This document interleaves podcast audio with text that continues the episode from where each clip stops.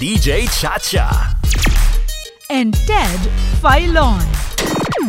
Sa Radyo 5. 92.3 News FM. Kumpirmado na nga pong nakapasok na sa bansa ang kinatatakutang Delta variant ng COVID-19. Nakakatakot ito dahil nga po sa mas nakakahawa.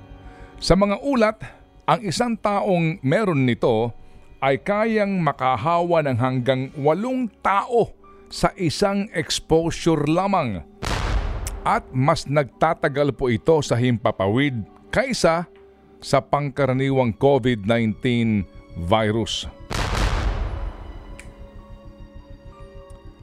Mas malaki din daw po ang tsansa na ikaw ay maospital kapag ang uring ito ng virus ang tumama sa iyo. Ang Delta variant na ito ay una pong na-detect sa India at isa sa itinuturong dahilan kung bakit nagkaroon ng second wave ng infections ang naturang bansa na nagsimula noong pong kalagitnaan ng Marso 2021 kung saan umabot sa higit na apat na raang libo ang mga bagong kaso ang naitatala araw-araw. Sa kasalukuyan po, 413,609 na ang COVID-19 death toll sa India. Ang Delta variant din po ngayon ang hinaharap na bugso ng panibagong COVID-19 infections sa Indonesia. At nang dahil po sa Delta variant na ito, ang Indonesia ngayon ang tinaguriang bagong epicenter ng COVID-19 pandemic.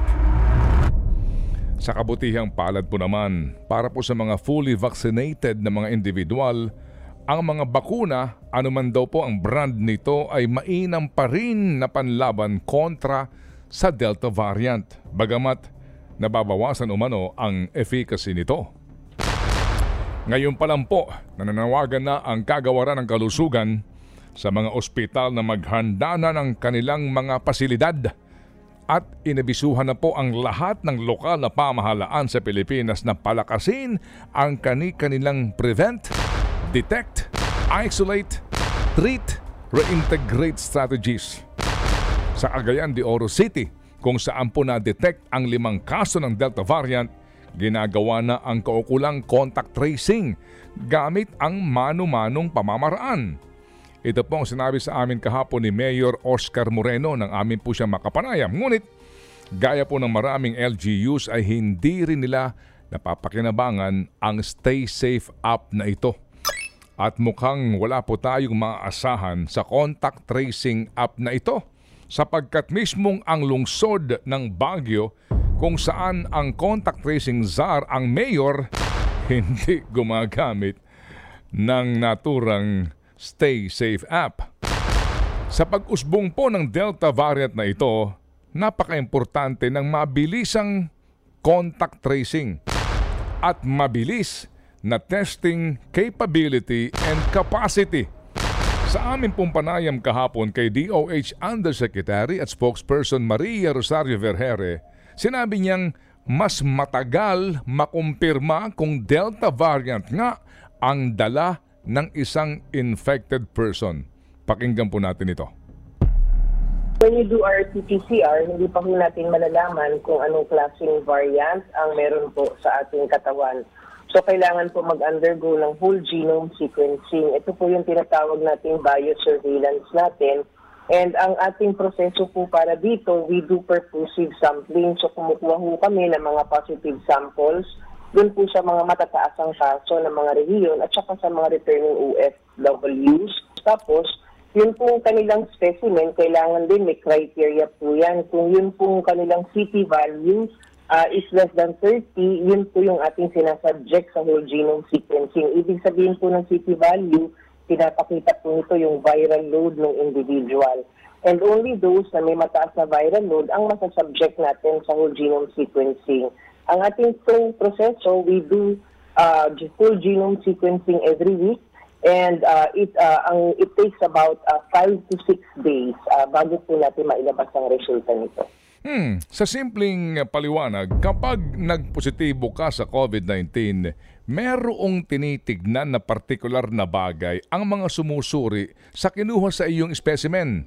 At kapag ang bagay na iyon ay pasok sa sinasabing threshold o hangganan, ang iyong specimen ay ipapadala sa Philippine Genome Center sa Diliman, Quezon City. Aabutin pa ng lima hanggang anim na araw bago makuha ang resulta ng eksaminasyon.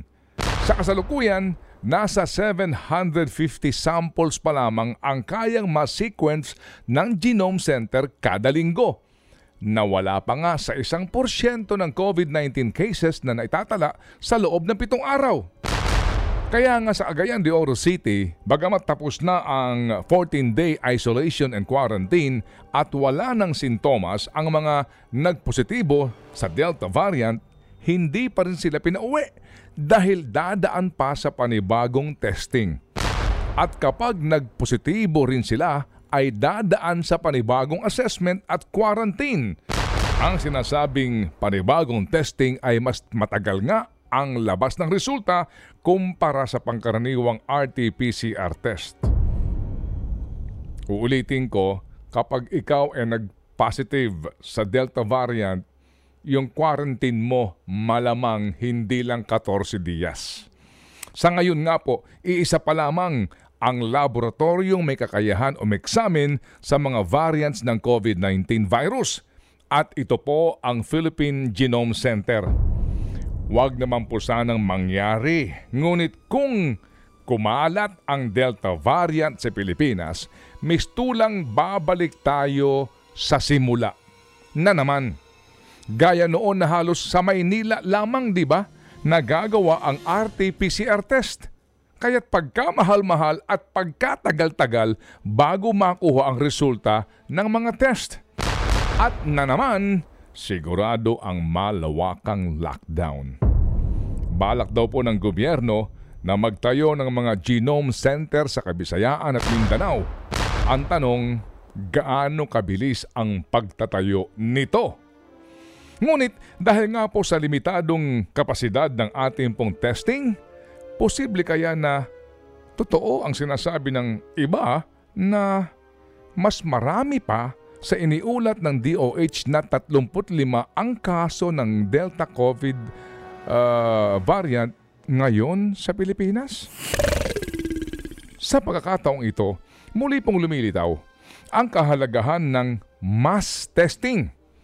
Bagay na hindi pa rin po lubusang nagagawa pero noong pa ipinangako.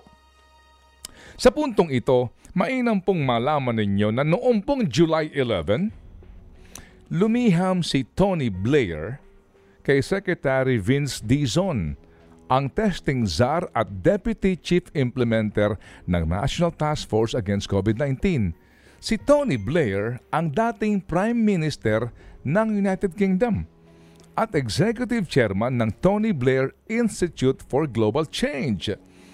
Isinasaad po sa liham na ang grupo ni Tony Blair ay gumawa ng pag-aaral para sa mass access to testing for the Philippines o MEMATT o MAT.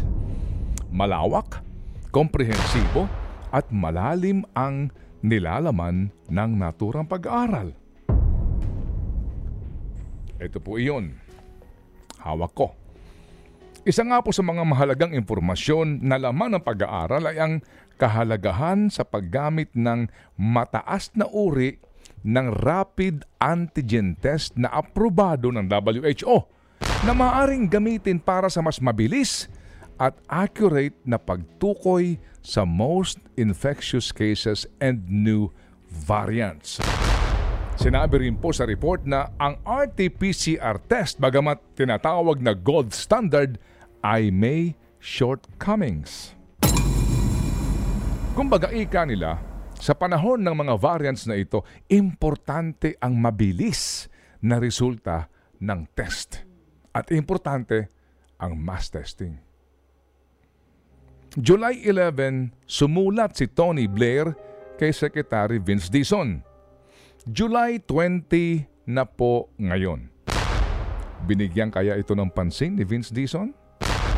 Bigyan kaya ng importansya ng pamahalaan ng Pilipinas ang pag-aaral na ito ng Tony Blair ng Tony Blair Institute for Global Change? Hmm. Pakinabakan kaya ito ang pag-aaral na ito ng mga Pilipino? Think about it. Ted Filon at DJ Chacha. Ngayon, nasa Radyo 5, 92.3 News FM. Monday to Friday, 6 to 10 a.m.